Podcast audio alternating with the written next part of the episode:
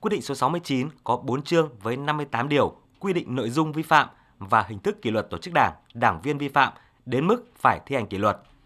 Quy định số 69 áp dụng đối với tổ chức đảng gồm cả tổ chức đảng đã hết nhiệm kỳ hoạt động, đã giải thể, thay đổi do chuyển giao, chia tách, sát nhập và đảng viên gồm cả đảng viên bị tuyên bố mất tích, đảng viên đã qua đời nhưng có vi phạm đặc biệt nghiêm trọng. Trường hợp tổ chức đảng, đảng viên vi phạm chưa nêu trong quy định này thì căn cứ vào điều lệ và các quy định của Đảng, pháp luật của nhà nước, điều lệ và quy định của Mặt trận Tổ quốc, các tổ chức chính trị xã hội đã xử lý kỷ luật cho phù hợp với quy định này. Về nguyên tắc xử lý kỷ luật, quy định nêu rõ một hành vi vi phạm chỉ bị kỷ luật một lần bằng hình thức kỷ luật.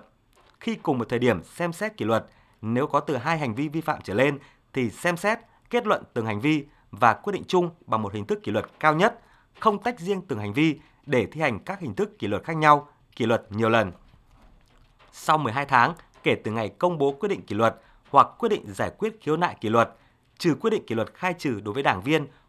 hoặc quyết định kỷ luật giải tán đối với các tổ chức đảng, nếu tổ chức đảng, đảng viên không khiếu nại, không tái phạm hoặc không có vi phạm mới đến mức phải kỷ luật thì quyết định kỷ luật đương nhiên chấm dứt hiệu lực. Kỷ luật tổ chức đảng phải xem xét rõ trách nhiệm của tổ chức, đồng thời xem xét trách nhiệm của từng cá nhân liên quan để kỷ luật đảng viên vi phạm, nhất là trách nhiệm của người đứng đầu.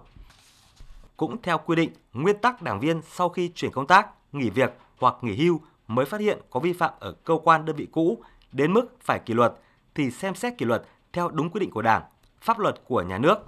không điều động, luân chuyển, bổ nhiệm, phong thăng quân hàm, phong tặng công nhận các danh hiệu của Đảng, nhà nước với đảng viên đang bị tổ chức Đảng xem xét xử lý kỷ luật. Quy định cho biết đảng viên thực hiện đề xuất về đổi mới sáng tạo theo kết luận số 14 ngày 22 tháng 9 năm 2021 của Bộ Chính trị được cơ quan có thẩm quyền cho phép nhưng xảy ra thiệt hại thì cơ quan có thẩm quyền xác định rõ nguyên nhân khách quan, chủ quan, đánh giá khách quan toàn diện. Nếu đã thực hiện đúng chủ trương, có động cơ trong sáng vì lợi ích chung thì miễn kỷ luật hoặc giảm nhẹ trách nhiệm. Điểm đáng chú ý là quy định số 69 quy định kỷ luật với đảng viên vi phạm quy định về chống chạy chức chạy quyền. Theo đó, đảng viên vi phạm một trong các trường hợp sau mà gây hậu quả ít nghiêm trọng thì bị kỷ luật khiển trách. Tiếp cận, thiết lập, quan hệ, tặng quà cho người có trách nhiệm, chức vụ, quyền hạn hoặc người có liên quan để được ưu ái, ủng hộ nhằm mục đích có được vị trí công tác, chức vụ, quyền hạn. Tác động mua chuộc, gây sức ép với người có thẩm quyền, trách nhiệm trong việc giới thiệu, bổ nhiệm mình hoặc người khác vào vị trí chức vụ có lợi cho cá nhân. Đặt điều kiện gây sức ép với người có thẩm quyền, trách nhiệm trong việc giới thiệu, đề cử, bổ nhiệm mình. Mà cả đặt điều kiện đòi hỏi không chính đáng đối với các tổ chức cá nhân có thẩm quyền, trách nhiệm để được sắp xếp vào chức vụ, vị trí công tác. Can thiệp, tác động, gây áp lực để người khác quyết định hoặc tham mưu, đề xuất, nhận xét, đánh giá, biểu quyết, bỏ phiếu giới thiệu nhân sự theo mục đích cá nhân, trì hoãn, không thực hiện hoặc chọn thời điểm có lợi với nhân sự theo ý mình để thực hiện quy trình công tác cán bộ.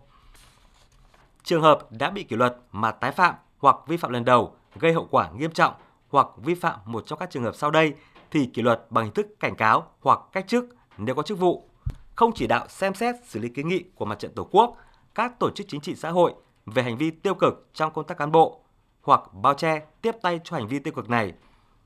Lợi dụng chức vụ quyền hạn để thao túng bao che hành vi tiêu cực trong đánh giá cán bộ, bố trí, bổ nhiệm cán bộ, bầu cử, quyết định không đúng cho người khác có được vị trí chức vụ quyền lợi trái quy định.